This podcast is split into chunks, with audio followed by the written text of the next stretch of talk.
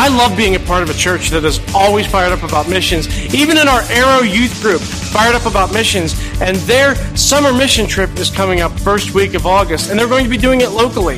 And if you have a student from grade 6 to 12 who is not part of it, it's not too late. Just see Dan Thompson after service. And if you don't know who Dan Thompson is, just grab somebody and say, hey, who's Dan Thompson? And they'll be glad to tell you. We're going to get into God's Word right now. So I want you to open up your Bibles to the Gospel according to Luke, and Matt Call is going to be bringing it.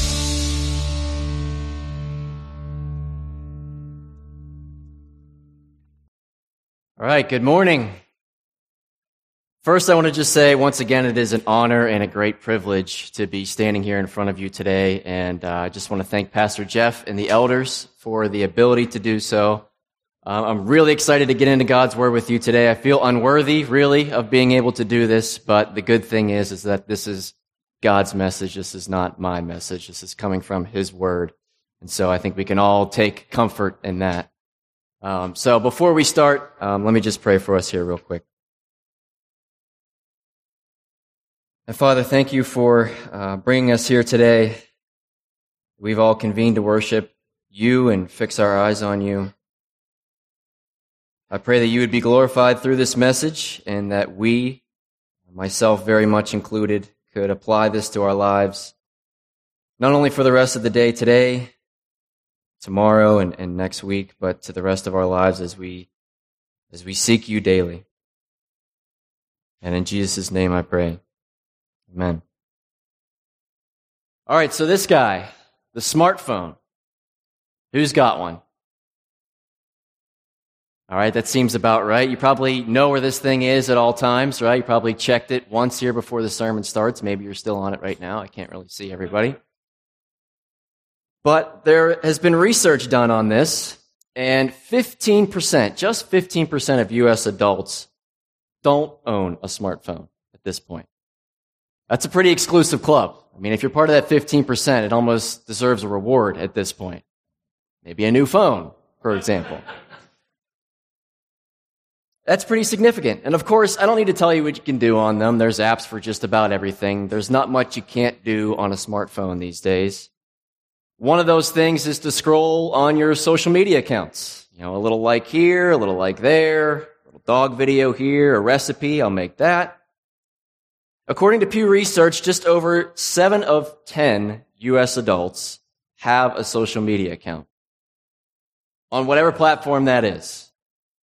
So now here's what I found to be really staggering. So Pew ran a poll just this past year from January to February, and they asked people how often they use the internet. So check this out. 85% of Americans say they go online on a daily basis. So same number as people that have smartphones. 48% of people, so almost half of the American population, say they go online several times per day. Now, there's no cap on several here. I mean, several could be three, several could be 20. We, we have no idea what that means. Now, here's the really astounding part. 31% of those polled so three out of every 10 people that you see here sitting today, they say they're online constantly. Constantly. I don't even know what constantly means. What does that mean? When I think constantly, I think of just endless scrolling, no bathroom breaks, no eating, just all on the phone all the time, constantly. And that's 31% of Americans do this. Now, of course, I found all this information on the internet. And the internet is, is, a really funny place because if you look at any website, right, as soon as you go on a website, what happens? There's just a million different things that pop up, right? Where you've got to click the little X and maybe you've just got to scroll past it. And I've always tried to picture this if it were to come to life in an actual conversation, person to person, just one on one.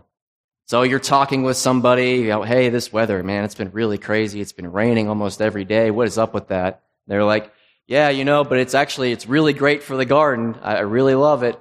And then all of a sudden, there's somebody that comes in into your conversation with just a big sign in their hand that just is like, bang, look where these 20 child stars are now. And then you're just having another conversation about, you know, hey, about these, they're sending all these people to space. Can you believe that they're doing all of this? This is crazy. Yeah, you know, but the really crazy thing is I actually think the earth is flat. What? And then you get another sign guy that comes in, bang! Three ways to get rich quick. Just right in the middle of your conversation. Or my favorite, and by this I mean this drives me absolutely nuts, is the automatic video play. You still get that? Where it just, you jump out of your seat because all of a sudden it's just right in your ear. So this would be a back and forth conversation. And then instead of the sign guy, all of a sudden you get somebody that butts into your conversation, screaming into your ear. If you have nausea, heartburn, indigestion, upset stomach. I won't finish that, not here. but you get the point, right? They only do that kind of stuff because it works, because people click on it. They get distracted away from whatever they came onto the internet to do, and that represents our lives. We're trying to live out a purpose to live for God, and all these things are popping up, and they're built to just pull us away. And that brings us to our friend the goldfish here. Now, there's some research out there that'll tell you that the human attention span has dipped to 8.25 seconds. So 8.25. It'll also tell you that the attention span of our friend the goldfish is nine seconds. now, there's been some pushback on that saying we don't really know how long a goldfish can focus on things, so maybe we're not that bad. But the point is, is that we as a society are more hyper connected and easily distracted than ever before. We've got the world at our fingertips, and we just can't help ourselves from plugging in. And here's the thing while that's not all bad, that can be absolutely disastrous for our faith. Because instead of resting in the presence of God, instead of spending time with our Creator, enjoying the loving relationship that we have with Him, we get distracted to the point that we're replacing that time with God with time on our phones. And think about it. What are we really connecting to when we do that? Latest selfie from our friends, latest COVID variant, the hottest political news, somebody going after somebody's character. Surely you're not the one doing that on social media. Maybe we're tuning into the latest law being passed that flies in the face of our faith. It's not wrong to be informed. In fact, we should know what's going on around us, but what are we feeding on? Some of those articles and those headlines, they're, they're built to draw some kind of emotion out of you, to draw you in. And most of the time, that emotion is fear. I listen to a pastor in DC sometimes. His name is Ben Stewart. And he made this analogy recently where he said, Our society and how we go about media is a lot like movie Monsters, Inc., if you've ever seen that where the machine, the system, it all runs on the fear. And in that case, it's the fear of children. But they do so without any real regard for how it's impacting them or who it's hurting along the way. It's just to keep feeding the machine. And man, we've got to guard ourselves against that. We can't let those kinds of things rob our hope and rob our joy, our peace that we should find in our Lord and Savior Jesus Christ. There are so many things that can keep us from maintaining the focus on Jesus as we go about our daily lives. And you know what? That's a pretty easy sell, what I just laid out there. Wouldn't you agree? We know we can get caught up in the modern day traps that we live amongst. Those are right in front of us. And hey, maybe you're sitting here right now and you think, you know, I hear you on all this technology stuff, but that's just, it's not me. I don't get caught up in that. I don't distract myself with it. Well, here's something to consider as well. Maybe you're being distracted by otherwise good things in your life. You know, the things that you have a duty to do, like do well at your job, doing it with excellence. God calls us to be trustworthy employees, to give glory to Him by our work. Maybe you've been going that extra mile lately and, and trying to get that promotion so that you can advance in your career and support yourself and your family better. My wife Lexi and I don't have children yet, but maybe it's spending time with your kids. God's word tells us in Proverbs 22 to train them up in the way they should go, and they won't depart from it when they get older. Maybe you've been spending a lot of time doing that. And maybe it's serving. Maybe you're a key member of the worship team here or children's ministry, uh, hospitality, small groups. Could be ministries outside of harvest even. These are all good things that we can wrap our lives around. But let me ask you, if we busy our lives too much, if we never take a second to just slow down, if we're focused on moving on to the next task, whatever that might be, then where does our faith come in? When are we walking with God? Where does that sanctification process, becoming more like Christ and focusing on Jesus, where does that all come in? And let me tell you that being distracted even by good things is not just a 2021 problem. And we see a great example of it in Scripture. And so let's go to that now. Go open your Bibles with me, please, to Luke chapter 10, and we're going to start in verse 38. We're going to read a quick story here of the dangers of being distracted. Now, in this passage, we get dropped into the middle of Jesus' visit to two sisters, Mary and Martha, in the town of Bethany. And so now Jesus comes to their house, and we pick it up there, verse 38. Now, as they went on their way, Jesus entered a village and a woman named Martha welcomed him into her house. So right away, Martha opens the door, welcomes Jesus in. Incredibly hospitable. So far, so good, right? All right, let's go to verse 39. And she had a sister called Mary who sat at the Lord's feet and listened to his teaching. But Martha was distracted with much serving. And she went up to him and said, Lord, do you not care that my sister has left me to serve alone? Tell her then to help me. So, right there in verse 40, we see that word we're talking about here distracted. She was distracted by all the preparations that she was making. And Jesus says to her in verse 41, But the Lord answered her, Martha, Martha, you are anxious and troubled about many things. But one thing is necessary. Mary has chosen the good portion, which will not be taken away from her. Now, it's important to note here that what Martha was doing was not inherently a bad thing. She had the Lord, who she knew to be the, the God man himself, Jesus Christ, in her home. So she was doing the best to, to host him, to serve, to take care of the house, making preparations for him. And you think about when you have company that's about to come over, right? I mean, what happens? That house gets whipped into shape so quick, and if you're in the way, you're going to get run over. I mean, I remember hosting uh, Christmas once every few years for our family. And when that year would come around, my mom would go into super mom mode, making sure that house was in shape.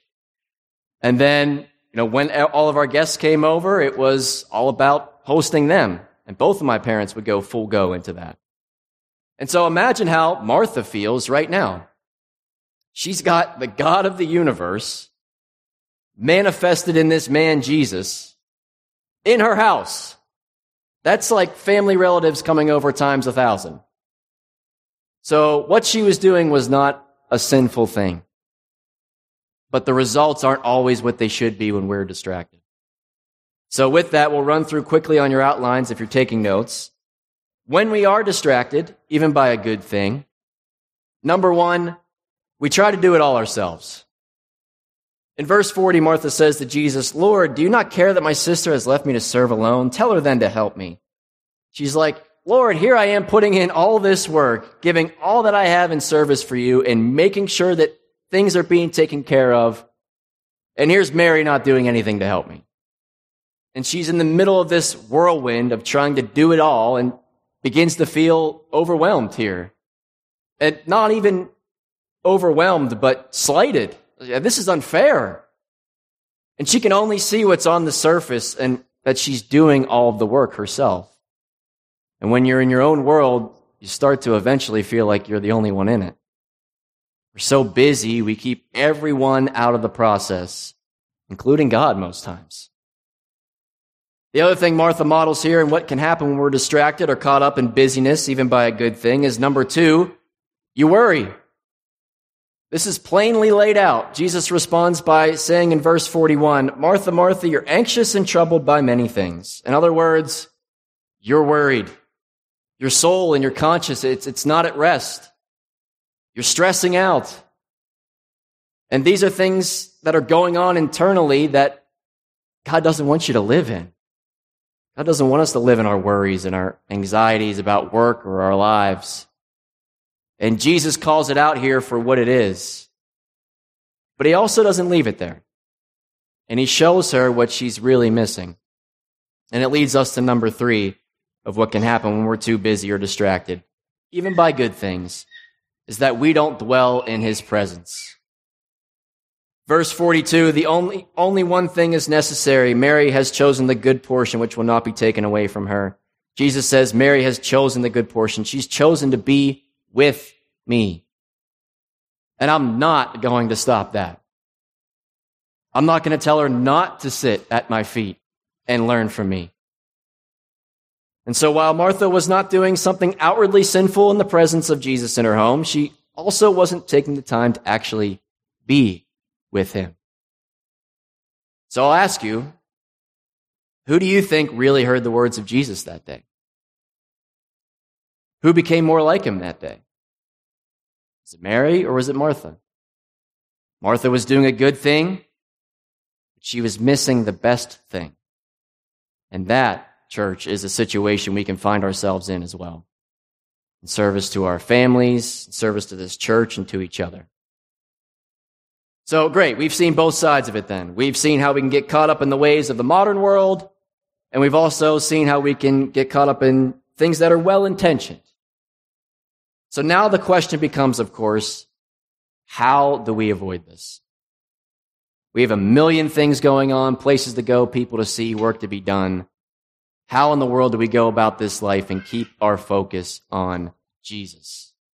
The one we're supposed to follow, to become more like, be a reflection of in this world. The one who can provide us true peace. And you know, if it's just me standing up here and talking to you and asking that question, I would say, I have no idea. I, I, I don't. Because I fail at this all the time. And this is why I wanted to talk about this subject today because I feel all of these things. I feel the distraction of the smartphone. I get the feeling of being pulled in a thousand different directions. I've been in that situation where I'm trying to spend time with God, even get moments to myself, and instead of being with Him, I'm, I'm on my phone. I'm guilty of that. And so the very last thing that I want to do is come off like I've figured this whole thing out and I'm merely passing on my infinite wisdom to you in all of this. That's not it at all. I wanted to share this with you so that we could do this together. And I want to come alongside you so that we can pursue God in better ways and avoid this minefield of sin that we have along the way. And these ideas of how to navigate through life and keep the focus on Jesus don't come from me. They come from Scripture. So let's battle the flesh together and let's dig into it. Let's try to get as practical as we can here in battling this. So on the outline, Ways to keep the focus on Jesus. Number one is to find your prayer room. In Matthew 6 6, Jesus describes how we should go about praying. He says, But when you pray, go into your room and shut the door and pray to your Father who is in secret. And your Father who sees you in secret will reward you. Now we know that Jesus had a busy life here on earth, and specifically whenever he began his ministry. He was calling disciples, he was traveling constantly, he was performing miracles, he was conducting sermons, he was doing his father's work. But you know what else Jesus did? He prayed to the Father frequently. We see many times throughout the Gospels that Jesus would pull away from all of the crowds and his disciples to get alone with God the Father. And if Jesus, the Son of Man, the sinless man, took the time to do that, how much more should we? And what does that prayer room look like? Well, it can be an actual room, sure, with the door closed, just as Jesus describes here in Matthew. Somewhere quiet, presumably, if that's at all possible in your lives. Somewhere where you should know and work to find out that best place to get alone and where that is. It might not even be at your house. Maybe it's at work somehow. Maybe it's in the car. we also have to determine when we can get those moments. When in our schedules do we have the time to be with God like this? To talk to Him, to be in relationship with Him, to bring things to Him, our doubts, our fears, anxieties, all of that. And it might take some planning out. Make it known to whoever you have to and say, hey, this is the time I'm going to carve out to spend with God. It's going to be this time, this day, or this time each day. And it might have to be that intentional whenever you start this. It's right here before I get really busy, or I normally play around on my phone, or I, I watch a show. The key is just consistency here. Allow for more regular communication with Him. And the best part of this is what does Jesus say here in Matthew that will happen to us when we do? He will reward you. Now, what does that mean? What, what is the reward here?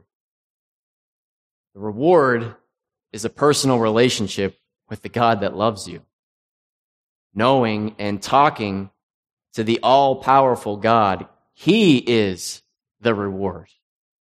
And that is awesome. That is more than we could ever ask for.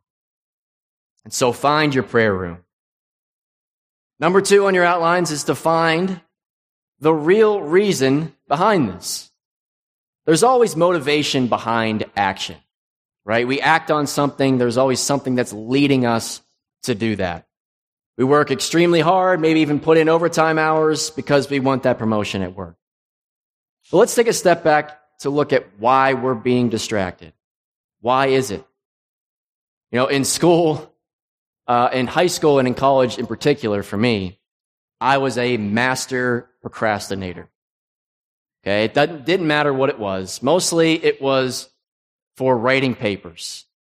And uh, sure enough, I would be the guy nine times, maybe 10 times out of 10, that would be up till two in the morning writing this paper because I'd waited so long to do it. And I always tried to examine to myself, okay, why do I do this? Why do I put myself through this? Sometimes it was because I got distracted by many things. But most of the time, it was because I just flat out didn't want to do it. And so I would put it off as if it were just going to poof and just disappear. I just wouldn't have to do it anymore. Maybe we'd get raptured up. That's what I was hoping for by the time I had to write this paper. But the heart behind my procrastination is that I just flat out didn't want to write it. So here it's what's the heart behind your distraction? Maybe it's you scroll through all these social media accounts, you know, the highlights of people's lives that aren't really their lives. Or the lowlights, like, whoa, glad I'm not them. At least oh, my life's in better shape than theirs. That's all a comparison problem. That's the heart behind that. Why are you chasing so hard after the work? Is it just support or is it greed? Why is your life so busy? Just because you're busy, you've got a lot of responsibilities, or do you take on more because you always want to be in control? So you do extra things to gain that momentum and gain that control. If it's just pure entertainment, that's your distraction, what you're choosing to spend most of your time on. What's the heart behind that? Is there lust there? Are you seeking pleasure in ways you shouldn't? Has that entertainment become an idol to you where it's what you're thinking about the most throughout your day. Movies and TV shows. Some people are almost obsessed with sports. Some others even talk about it all day at work. I mean, come on. Those aren't evil things, but the real reason behind it is why are you diving into that too much? Proverbs 20 verse 5 tells us that we should search our hearts for deeper understanding. Let's do that. And once you ask yourself that and you hopefully find the answer to that, then you can do number three. And that's find scripture with real answers. If it's comparison, then what's my identity? Psalm 139, your God knows you completely, knew you before you were born, knit you together in your mother's womb. Ephesians 1, you've been chosen by God, adopted into his family. Romans 8:17, you're a co-heir with Christ. to the inheritance God has for you in heaven as one of his children. You've been redeemed from your sin. You were bought by the blood of God's son, Jesus himself, who came to rescue you. And he calls you his own. He loves you unconditionally. That is who you are. That's who God says you are in his word. It's a beautiful picture, isn't it? So why compare? If it's greed, Matthew 6 24, no one can serve two masters, for either he'll hate the one and love the other, or he'll be devoted to the one and despise the other. You cannot serve God and money. What's being the master of your life? Might not be money. Maybe it's that entertainment or that pleasure that you're constantly seeking. Entertainment, again, not evil, but is it replacing God? Maybe you're distracted and busy by just trying to be a great parent or servant for your family. Jesus tells us in Matthew chapter 10 that whoever loves son or daughter more than him isn't worthy of him. Yikes, that sounds really harsh. And Jesus certainly is not condemning us having love for our family and putting in that time. But you can't put that over him. If you love him with all your heart, soul, mind, and strength, then everything else falls into place from there. And so for every struggle, there are answers in Scripture. This is the most reliable source that you can find. And I'd encourage you, as long as we're getting practical here about things, to memorize it once you find that truth that applies. And I'm talking to myself as well. Now, that isn't just looking at a few lines and just picking it out. There's danger in doing that as well. I wouldn't recommend that. But look at the context in which that truth is in. Look at the whole chapter. And then hopefully that leads you to look at the whole book. And then that book leads you to look at the book before that, and the one after that. And then you want to gain knowledge from the Old Testament or the New Testament. And then if that's not good enough to quench your undying thirst at that point, then you've read the whole Bible. Now, I know it's not always that easy, if only it were. But the point is to start there and let the Holy Spirit inside you crave for more once you've seen it make an actual difference in your life. When you remember it, when you meditate on it, and you actually live in it. So identify the distraction, the motive behind it, and replace it with truth. My wife Lexi is an amazing person in many different ways, for many different reasons. But one of those reasons is that she is an incredibly patient and loving teacher of children with special needs. And she leads an autistic support classroom. And one of the things she explained to me over the years is the concept of replacement behavior. So this is replacing a less desirable behavior with a positive one to achieve the same function. So maybe you just want to escape the world and all of its trials, but you do so by endlessly scrolling on your phone. You immediately take to whatever it is, social media. It's about what you're turning to to escape the world.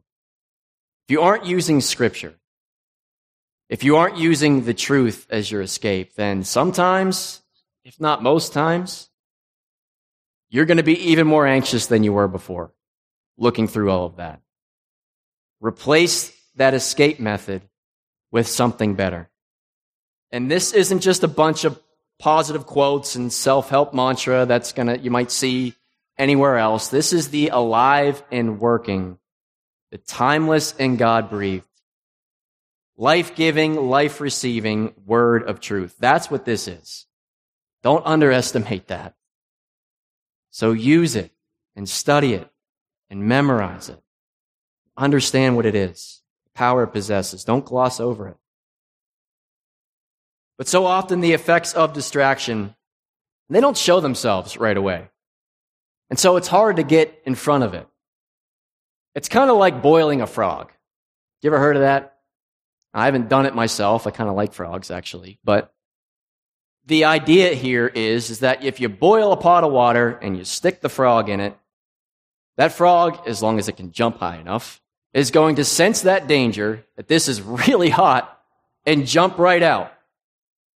But you put that frog in you know, a normal temperature, put that frog in the water, and then you just slowly crank up the heat.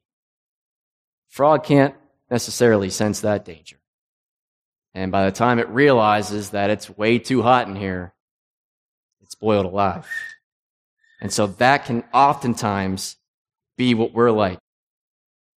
Are we getting focused on Jesus or are we being sucked into the patterns and temptations of this world? We might even not even realize it.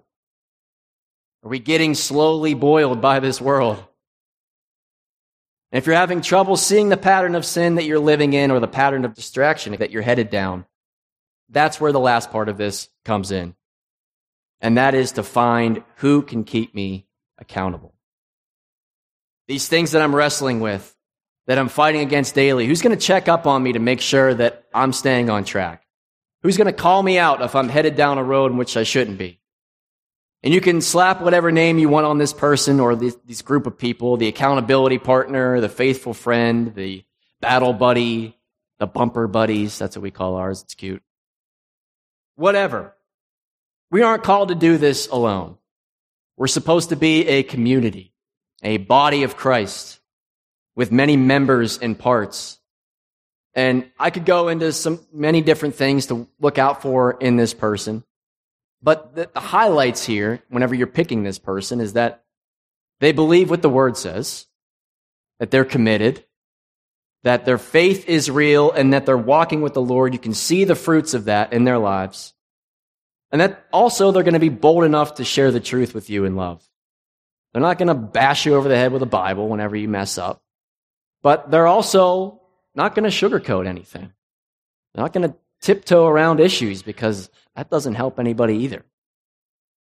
Ephesians 4, verses 12 through 15, you can go back and look at those. That's where this concept comes from. The language used in there is building up the body of Christ, unity in faith, becoming mature, no longer tossed to and fro by the waves of life. That's where we want to be. And so as I wrap up here, you might be sitting here today and listening to this online, and maybe you don't know Jesus. You might be thinking to yourself, man, all these disciplines, that you're putting in your life, that sounds absolutely exhausting. Why in the world would I do this? Well, it's because we have a sin problem. Our natural inclinations are to do what we want. You have that issue too. And there's nothing that we can do to get ourselves right again. It only takes one sin for us to fall short of perfection, and that's God's demands. That's His standard. It only takes one smartphone and we're totally derailed. That's why we're having this entire conversation. And he's not leaving you here either. God so loved you that he sent his one and only son on a rescue mission to save your soul from eternal destruction. Because the wages of your sin that you can't wipe away on your own is death. And that's eternal death. That's hell. That's a lonely place of suffering, absence of the presence of God. But he sent his son Jesus to live a perfect life for you. Perfect life so that he can take on your sin when he was nailed to a cross and was put to death because of it. He took your sin to the grave until he cried, It is finished. And he took his last breath. And they pierced his side and when the water and the blood poured out, they knew that he was dead. And then the most amazing and important thing in human history happened. Three days later, he rose from the tomb, appeared to those around him, and with it wiped away your sin for good. And what's he called for us to do? It's to believe in him, to make him Lord. Show your love for him by obeying him and he loves you so clearly by suffering a horrible death and giving up his life for you. And through Jesus, you have identity in being his. You have purpose in serving him and bringing others to life saving faith. And you have freedom from the bondage of your brokenness and the fate of eternal death. Identity, purpose, freedom. We all crave that and that can be found in Christ. You can have that today if you accept the free gift of salvation in Jesus Christ as Savior and Lord of your life. And if that's your decision today, our prayer team's going to be in the back as soon as I wrap up here. I'll be with Pastor Jeff in this corner as well. We would love to talk with you more about that decision. And church, Jesus wants this so much for us. He is constantly inviting us to draw near to him. And not only to draw near, but check this out, and this is where we'll really end today. This is incredible to me. I take you to John 17, where Jesus has just shared his last meal with his disciples and says he's going to leave them. And it's another one of those times we talked about earlier where he just stops to pray, gets away from everybody else. And in this case, he does so for us believers. Part of that prayer, Jesus says in verse 21, that they may all be one, just as you, Father, are in me, and I in you. They may also be in us, so that the world may believe that you have sent me. Here's Jesus, the Son of God, one third of the Holy Trinity, with this perfect relationship between He and the Father, saying, What we have, Father God, this perfect unity between us, where I'm in you and you are in me, let's let them in on this too. Let's invite these people into the oneness with us. How incredible is that? That Jesus, that's Jesus' desire for us is to be one with him. And Martha got distracted in that story. Distracted by a good thing, yes, but distracted. Are you settling for the good things instead of the very best things? Jesus wants us to be one with him. We have a decision to make. Are we going to live distracted or are we going to live committed? My hope is that we put these steps into place and that it enables us to lead the life that God calls us to because He's ultimately calling us to Him. He wants us. What are you willing to do today to allow Him to have all of you? Let's pray. Father God, I just, I pray, Lord, um, for all of the different things that we can get caught up in in life, Lord. It can be overwhelming at times. I pray that times that it is overwhelming that we don't escape using anything else but your word and that we can ignore the lies that Satan puts into our heads about who we are, and we instead turn to you and turn to your word to get what our real identity is, Lord. And I pray that we would find our prayer rooms, we'd find that time that we can spend just talking with you, that we can surround ourselves with people that'll help us along this walk, God, because it's not easy. We still live in our flesh. And so I pray that we would be seeking after you day in and day out, and that we could achieve that oneness uh, with you, and that you would fill us with your Holy Spirit. And In Jesus' name I pray. Amen. This is Pastor Jeff Miller, and I would like to thank you again for listening to the podcast of Harvest Bible Chapel, Pittsburgh North.